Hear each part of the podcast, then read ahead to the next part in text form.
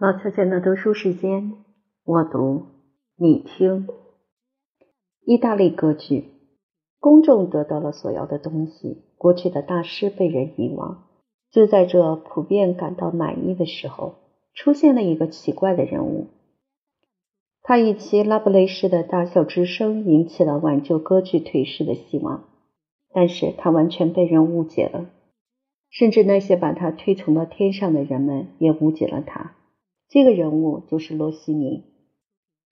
罗西尼出现时，古典歌剧的伟大传统已经日薄西山，各种流派正在争夺霸权。竞争对手是德国人、法国人和意大利人。法国歌剧台本的势力越来越大，巴黎成了世界的音乐之都，甚至于把那不勒斯人吸引到了法国。法国歌剧台本虽然取得了无可置辩的统治地位。但是，梅塔斯塔西奥的重大影响在19世纪一直没有消除。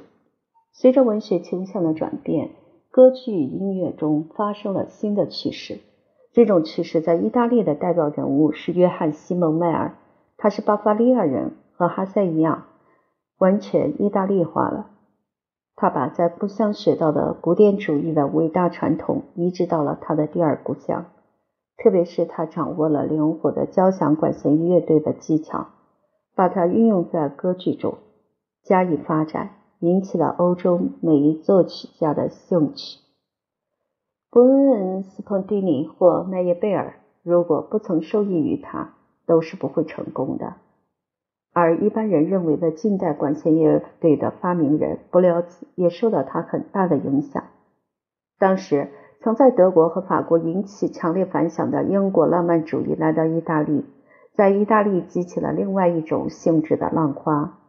意大利人不去模仿别人，如果有什么东西惹起了他的想象，他总是用自己的东西去与之匹配。拜伦和斯科特的人物形象和浪漫化的莎士比亚的剧中人，只是在贝利尼和罗西尼的歌剧中留下了他们的名字。他们完全不是我们在文学形式中所熟悉的浪漫主义人物了。但是环绕在他们周围的音乐，彻头彻尾的意大利音乐是浪漫主义的。多尼采蒂的《卢齐亚式的歌剧也是如此。但是我们对意大利的浪漫主义的性质还不够熟悉，而且19世纪上半叶的歌剧史还期待加以澄清，所以。要把这些作品和他们在德国和法国的对应物调和起来是很困难的。罗西尼出场时，他对当时的处境了如指掌，在这一点上，只有在这一点上，他和他的劲敌奈耶贝尔是相同的。罗西尼的《坦克雷迪》已经显示出他的音乐不是屈从于句子，他也不是按照旧式的那不勒斯派那样处理歌剧的。在他早期的歌剧作品中所表现出来的浪漫主义倾向，带有古典主义的机智和含蓄的性质，而他的《塞维利亚理发师》是可以与波马舍和莫扎特媲美的作品。的确，罗西尼具有无穷的旋律创作才能，精于人物性格的刻画，对于舞台艺术知识丰富，很接近莫扎特。与在近代演出中完全被歪曲和误解了的理发师和费加罗相提并论是毫无愧色的。这里的音乐迸发出机智和遐想的火花，冲溢着欢快的旋律之流，节奏五光十色，变化无穷，很少人能不为之神往。全世界都拜倒在罗西尼的脚下。叔本华听了他的音乐，说他这时才体会到音乐的本质力量。而黑格尔只能说些欣喜若狂的话。冷静的德国完全失掉了理智的常态。1822年，罗西尼访问维也纳时，贝多芬已经过世，莫扎特被人忘掉，舒伯特被人无视。如果说理发师结束了意大利喜歌剧的历史，也并非夸大其词。这是加在佩尔格莱斯、莫扎特、基马罗萨和帕伊谢洛建立起的大厦中的最后一块砖。在罗西尼之后，多尼采蒂和少数其他的作曲家写了一些好的意大利语喜歌剧，但是被普遍承认为喜歌剧的经典之作，重新以其全部的光彩昙花一现的，却是数代之后的威尔第的《法尔斯塔夫》。罗西尼在《威廉·推尔》这部作品中显示出他受到法国文学艺术的影响，他与之靠近，但并不损伤其独创性。在他多产的创作生涯中，也许这是他第一次主动抵抗着自己的惊人的熟练技巧。他控制着他即兴式的想象力，对之加以思考和研究。为了构成这部歌剧，他用了六个月的时间。在这么长的一段时间里，他通常要写出好几部歌剧。威廉·推尔是音乐戏剧、正歌剧和大歌剧的一种混合物，其中有旧日的革命歌剧的因素，另外增加了正歌剧的悲壮性。意大利喜歌剧式的人物性格刻画和法国大歌剧的夸大的声势，在写出了这部作品之后，发生了一件似乎令人困惑难解的事。即三十七岁的罗西尼，在他的才能尚未充分发挥出来的时候，就搁下了笔，不再写歌剧了。在他余下来的三十九年的生活中，他没有为舞台写过任何作品。而且，除了一部《圣母道歌》之外，没有写出什么重要的作品。有一部通常普遍使用的音乐百科全书是这样解释这个问题的：罗西尼之所以停止活动，其唯一可信的解释是由于罗西尼根深蒂固的懒惰性。而在这同一词条中，却列举了罗西尼三十七岁以前所写的三十八部歌剧、十二首康塔塔和大量的短篇音乐作品。对于一位有这么惊人的作品清单的作曲家，人们肯定不该说他是根深蒂固的懒人吧？但是人们却总是把他说成是一个有才能而懒惰散漫的艺术家。如果上述那位撰文者反复考虑他自己所叙述的情况，他一定会找出一种更可信的解释，因为文中曾提到罗西尼出席了胡格诺教徒的首演。目睹了梅耶贝尔大歌剧的巨大成功，他意识到自己的艺术已经不再为人们所需要了。他停止了写作，过着轻浮的冷嘲热讽的享乐生活。在胡格诺教徒上演不久后，他回到了博伦亚，在返回故乡的中途，与法兰克福停留了一下，会见了门德尔松。这两位音乐家的谈话记录在费尔迪南德·希勒所著的《门德尔松》一书中。从这次谈话中可以看到，罗西尼坦率地讲到了他对歌剧艺术的前景并不看好。在罗西尼的作品中，人们可以识别出一种根据贵族式的文质彬彬的特点发展而成的自由而欢快的风格。虽然这些作品有时不免轻率和即兴，但是他们给我们提供了健康的、生动活泼的、开阔爽朗的感官感受。同时又具有鲜明的、果断的精神。他在写旋律的天才之外，还善于配器。他的管弦乐写得灵活响亮，富于色彩，符合古典主义的结构原则。当他离开熟悉的环境，面对巴黎歌剧院宽敞的大厅，毫无慌张失措之感。一夜功夫就把他那纤细的管弦配器盖好了。使它既适应剧院的广度，又符合当时流行的夸张风格。他的手仍然十分有把握，就连布廖兹那样的大评论家和对手也都赞扬他的《威廉·推尔》中的英武雄壮、喧闹震耳的管弦乐效果。他虽然在管弦乐部分很下功夫，但却从来不因此而遮盖了他的音乐思维。与他同时代的每一个歌剧作曲家无不受益于他，正像下一代的作曲家无不受益于李斯特一样。在许多歌剧中听得出罗西尼式的音调，正如在所谓的新浪漫主义时期，许多管弦乐总谱是李斯特所创始的思维和技法的词典一样。在罗西尼之后，意大利歌剧更接近于浪漫主义大歌剧。有才能的作曲家颇不乏人，但是当时流行的音乐信条迫使他们在公众的趣味中寻找审美的标准。歌剧作曲家不是把自身表现出来，而是在公众时尚的镜子里寻找自己的表现形式。在这个音乐会歌剧的时代，他必须依靠那些被宠坏的歌唱明星来演唱作品。歌剧的生活从舞台转移到演奏厅，花腔女高音和英雄气概的男高音走上演奏台，举起双臂，张嘴向听众喊叫。作曲家所要做的，只剩下按照少数几个灵音人的药方去写。如果他有写旋律的才能，他就能够写出一部成功的歌剧。但是，意大利的歌剧天才作曲家们居然能够克服如此严重的常规和听众肤浅的趣味。他们对人生的美有出奇的辨识力。他们能写出气息广阔而灵活流畅的。运转自如的旋律弧线，而这恰恰是歌剧的生之权利。这种旋律的灵魂爱上了人生的现实，由于这种爱，他做了人生的奴隶，但同时也促使人生更加热情洋溢。这使人陶醉的歌声的热情，甚至出现在宣叙调中。他还创造出一种新型的重唱，其中各个声部互相竞争。彼此鼓舞，走向高潮。新兴的法国大歌剧的折中主义，意大利人不太能适应。另外一方面，在意大利自己的歌剧界，旧的传统松弛了，歌星之风大炽，迫使他们集中力量写技巧性的咏叹调。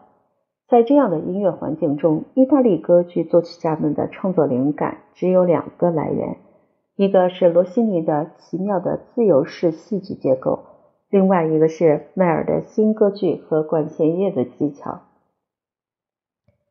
梅尔卡丹特和乔瓦尼帕奇尼继续了迈尔的学派，他们都曾是著名的和成功的歌剧作曲家。他们对近代管弦乐和歌剧技巧上的贡献有着巨大的历史意义，但是他们的音乐却未能长久流传。而对浪漫主义时期意大利歌剧的两位主要作曲家，则应该另眼看待。一位是加埃塔诺·多尼采蒂，一位是温钦佐·贝利尼。两人都具有歌剧艺术的才能，都浸透着意大利歌剧的伟大传统，都看到了他们的民族艺术的原则正在经受着来自巴黎的新的理想的威胁。两人都试图挽救旧的歌剧理想。但在他们的做法上却表现出迥然不同的个性。贝利尼从当时的音乐财富中抓住了一个细节：对旋律的崇拜。在这个基础上，他建立了一个很有个性的艺术。德尼采蒂则仍然全神贯注在古典歌剧的光荣传统之中，力求全面地奉行其旧有的风格。但是由于时代变了，他的作品只有某些片段达到了他的。天才对他提出的高度要求，从一首咏叹调、一个场景，甚至整个一幕戏来看，他这样的歌剧作曲家会使那些提倡大歌剧的人显得微不足道。但是多尼采蒂并未能保持统一的优越性，未能给19世纪意大利歌剧的发展提出规律。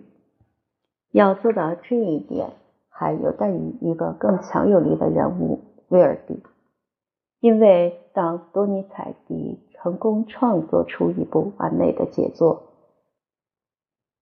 《唐帕斯科夸莱》时，他并没有像威尔第在他的《法尔斯塔夫》中那样把他内心深处的东西表达出来。他只是按照意大利最优秀的传统写了一部光彩的、完美无缺的意大利式的喜歌剧而已。同样。他的《军中女郎》是一部法国式的喜歌剧。这部作品充满机智、优美而新颖。作曲家以其突出的音乐才能，能够自如地从意大利式喜歌剧转到法国喜歌剧，做到风格上的无懈可击。但还未来得及倾听自己的声音，当他尚未考虑其后果时，他已把一个完整的作品写成了。他在写作方面的熟练以及创作能力之强是很难令人理解的。他既能满足听众的旋律的胃口，又能满足歌唱家对技巧性咏叹调的要求。有一家濒临破产的歌剧院经理向多尼采蒂求援，多尼采蒂就去找了一个适当的题材，自己动手编成歌剧台本，写了音乐，排练并指挥了演出。这样，在九天之内，就使那摇摇欲坠的歌剧院免于破产之灾。歌剧重击的最后一幕，可能是多尼采蒂的戏剧表现力最光辉的例子，但它却是在几个小时之内写成的。罗西尼是他所处时代的一部分，但同时他又超越在那个时代之上。多尼采蒂个性不强，他被淹没在他的时代之中。他的《罗昂德玛利亚》。对于威尔第深刻的音乐戏剧创作来说，是一个不够完美的先驱，而他的《Tom Pasquale》则是罗西尼的意大利式喜歌剧的完美的后继者。所以，这两部作品十分明确地规定了他在歌剧史上的地位。他恰恰是位于罗西尼和威尔第之间的人物。近代德国和英国的评论家认为，贝利尼是偏爱咏叹调的不停的歌唱的。贝利尼并没有意识到这一点，因为他在用咏叹调歌唱时不遗余力，他内心的一切都用歌唱来表达。他整个心灵沐浴在温暖、芬芳、父爱的旋律之流的幸福中。他的旋律充满欲望、记忆和热情。他和瓦格纳不同。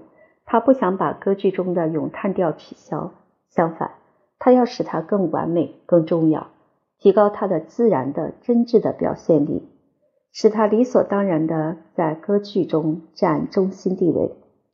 为此，没有人比瓦格纳更尊重贝利尼了。贝利尼的音乐没有巴洛克歌剧中那种钢铁般的力量，也没有古典歌剧中简洁的戏剧发展。他的《梦游女》和《诺尔玛》是偏爱忧郁情调的浪漫主义者的作品。反对麦耶贝尔反感的音乐家，无不为他那柔和而哀怨的旋律销魂。瓦格纳对贝利尼曾表达过极大的钦佩，在他的早期作品中曾显示出贝利尼的影响，而李斯特和肖邦也同样是贝利尼的受益者。贝利尼的旋律和咏叹调不是城市，在贝利尼的歌剧中没有傀儡，只有真实的剧中人物，是活生生的男人和女人。他们的语言是旋律，在爱情的二重唱中表现得最为美丽动人。法国大歌剧的影响并没有损坏贝利尼的风格。从《清教徒》这部歌剧中可以看到，他在做着合并意大利和法国歌剧风格的工作。而他做的是多么好！由于他的夭折，使得这两相结合的风格没有得到延续。贝利尼受法国势力的影响较多尼采蒂要少。他再次提出意大利歌剧的纯粹抒情的戏剧性理想。他固守传统，并不是单纯的保守主义，因为他保持的只是原则，而这些原则在威尔第的晚年也一直具有生命力。贝利尼坚持不懈的意大利主义，使他创作出当时正歌剧中从未出现过的戏剧性场面。贝利尼之夭折，为一切音乐家所哀悼，也夺去了歌剧艺术的一个伟大希望。德国歌剧，韦伯的《自由射手》问世之后，在德国探求民族歌剧的欲望一直未断。但是长期以来，德国的歌剧院怀着嫉妒的心情注视着法国和意大利的歌剧舞台，关心着在巴黎、罗马、威尼斯或米兰获得成功的歌剧作品。之所以如此，不仅是由于德国歌剧比较年轻，根本原因在于歌剧艺术的本身。歌剧比音乐的任何其他形式，在很大程度上更是社会文化的产物，它的传统力量更加强大。德国的作曲家们从来没有轻易克服过歌剧艺术所包含的困难问题。他们不能和意大利人和法国人相比，没有他们对歌剧艺术的长期经验和内在的舞台感觉。是从维也纳会议到1848年革命这段时间，德国歌剧院的剧目来看，就可以看到意大利和法国的作品对德国本国的作品来说是占了绝对优势的。从1830年到1849年止，在德国演出了45部法国作品，25部意大利作品，德国作品为23部，其中只有六部是当时在世的作曲家们所写的，而这些作曲家们大多数局限于担任指挥的作曲家。在活着的作曲家之中，只有施伯尔、马斯内、罗尔钦、克鲁采和弗洛特可与外国人抗衡。直到世纪中叶以后，瓦格纳才改变这种局面。但是，瓦格纳在扭转这种局面时，也遇到了一个年轻的对手——威尔第。威尔第的作品在德国剧院的剧目中已经显露头角。高斯里希罗列了从1800年到瓦格纳后期的大约100名歌剧作曲家，在这样长的一个名单中。只有少数几个人和他们的一小部分歌剧作品流传至今。从莫扎特到韦伯之间的歌剧史，至今仍模糊不清。我们所看得见的唯一亮光是费戴里奥，但是在自由射手和罗恩格林之间这一段时间中，情况就更加混乱了，需要大力探索和研究。这是一个作曲的指挥家的时期，德国人。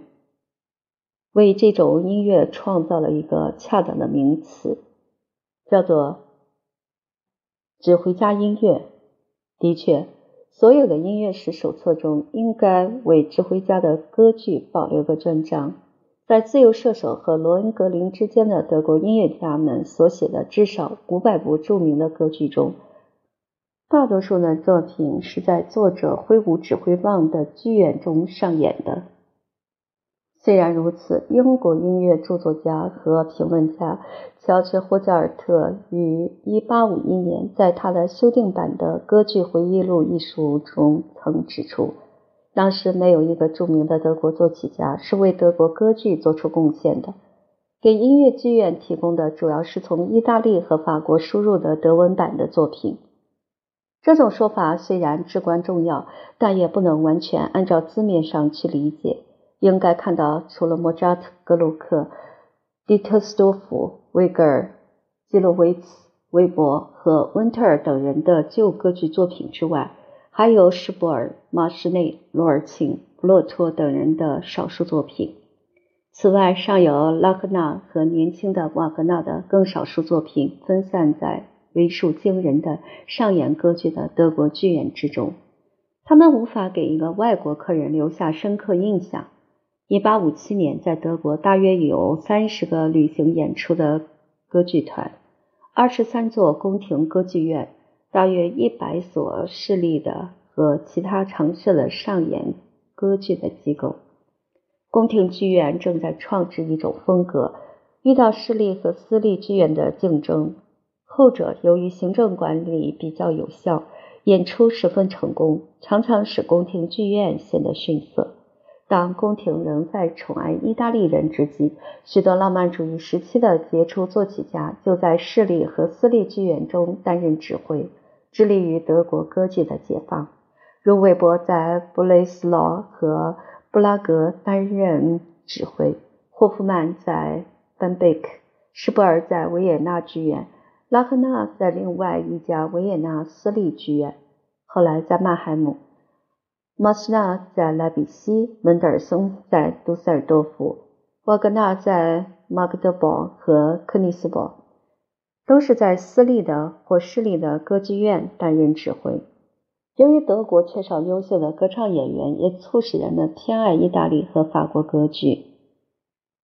但是，要求独创的德国歌剧的呼声从来没有消沉下来，人人都在期待着德国歌剧的救世主的降临。而且，德国音乐报刊继续攻击那外国废物，主张德国作曲家们赶上他们。德国浪漫主义歌剧常常追求巨大的戏剧紧张性，但是德国传统的歌唱剧也还保持着潜在的影响，因为在最紧张的场面之后，往往接上一首分解歌、士兵四重唱、狩猎四重唱或饮酒的场面。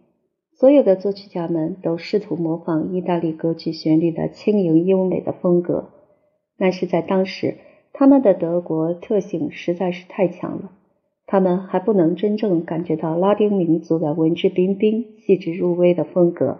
施波尔和马什内所写的罗西尼式的俏皮歌词，通常听起来并不是优美雅致，而是稀奇古怪。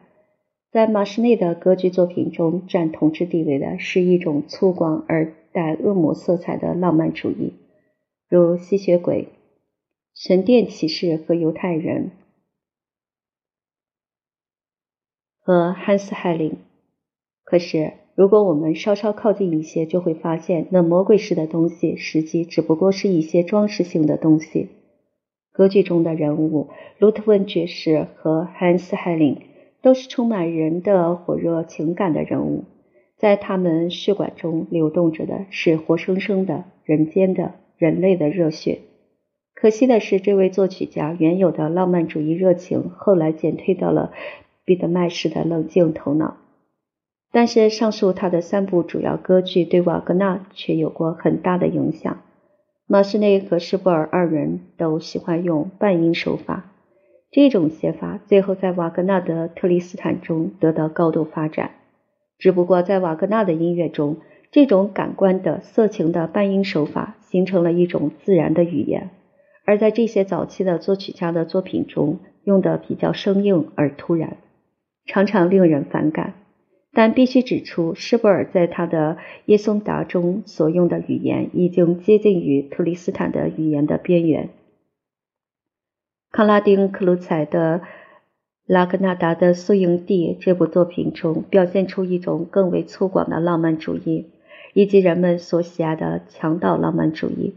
这部歌剧由于其合唱曲和歌曲写得很有效果，所以是他所写的三十部歌剧中唯一流传至今的作品。在具有雄心壮志的歌剧作曲家之中，奥托·尼古拉和罗尔琴。两位作曲家的风格比较轻快，在马什内和施波尔的作品中那样明显的表现出风格上的诸因素的矛盾，在他们的作品中很少。在这些可喜的作品中，德国歌唱剧和维也纳喜歌剧的精神获得了最后的胜利。他们虽然朴素，但完全与伟大的传统相称。尼古拉再次恢复了意大利式喜歌剧和德国歌唱剧的结合。而这在18世纪后期很受欢迎。在这以严肃题材为主的时期，尼古拉的《温莎的风流娘们》是试图追随莫扎特足迹的唯一的浪漫主义歌剧。可惜，它一直只是一个孤立的例子。弗里德里希·冯·弗洛图也曾试图对法国喜歌剧与德国歌唱剧进行类似的结合，创造出一种法国式的彼得曼。他的《亚历山德罗斯特拉德拉》和《马尔塔》两部歌剧中都有许多令人喜爱的旋律，但从整体上看来，弗洛托倾向于感伤主义，因此往往冲淡了他的音乐才能的优秀品质。多尔金是一八四八年革命前德国小资产阶级的具体化身。他是一个正直的公民，一个忠实的艺术家，一个爱好家庭生活的人，知足常乐，充满温暖的感情，受着一个认为艺术是人生的主要装饰的时代诗情的鼓舞。罗尔钦和他的同伴虽然在他们的生活中欢迎艺术，但是他们对艺术的感受并不是特别深刻，在他的歌剧作品中找不到。宏伟、强大而热情的情调，那是他们之所以可贵，也正是由于他们缺少这种情调，而且他们为那些装腔作势的作品提供了很好的对比。罗尔钦的歌剧开始在德国舞台上流行之时，也正是瓦格纳开始统治德国舞台之际。在19世纪下半叶，他的作品上演之多，仅次于瓦格纳。从纯艺术的角度来看，把他的《沙王与木匠》、Hans 萨克斯、偷猎人、军械技工、和他的一部浪漫主义大歌剧《水仙》与伟大的瓦格纳的越剧相比是可笑的。但是这些令人喜爱的喜歌剧居然能在瓦格纳盛极一时的情况下大为流行，足以证明公众的健康趣味。如昔日一样，神和神话中的人物、象征主义和形而上学，使喜爱音乐的广大听众感到厌烦了。他们想要变变花样，并得到娱乐。他们想在舞台上看到真的人物、人的情节、人的不幸遭遇和欢乐庆幸。在罗尔钦的作品中，这样的东西很多。他们找到了一种供人消遣娱乐的情调，与法国喜歌剧相比并不逊色。罗尔钦除了具有突出的音乐才能以外，他亦深知戏剧艺术的美音秘密，而且自己动手编写那些情趣横溢的歌剧台本。总之，这位谦逊的德国作曲家是一位大师，他的作品至今听起来仍然新鲜宜人。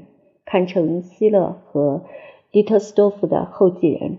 他从德国浪漫主义歌剧和法国喜歌剧中吸取了营养，丰富了德国的歌唱剧。整个德国民族所热烈期望的东西，并未在德国歌剧中得到实现，而是在一个人的创作中得到了实现。这个人就是瓦格纳。浪漫主义歌剧在瓦格纳的《罗恩格林》中达到顶点。但是从这个歌剧起，又开始了一个新的时期。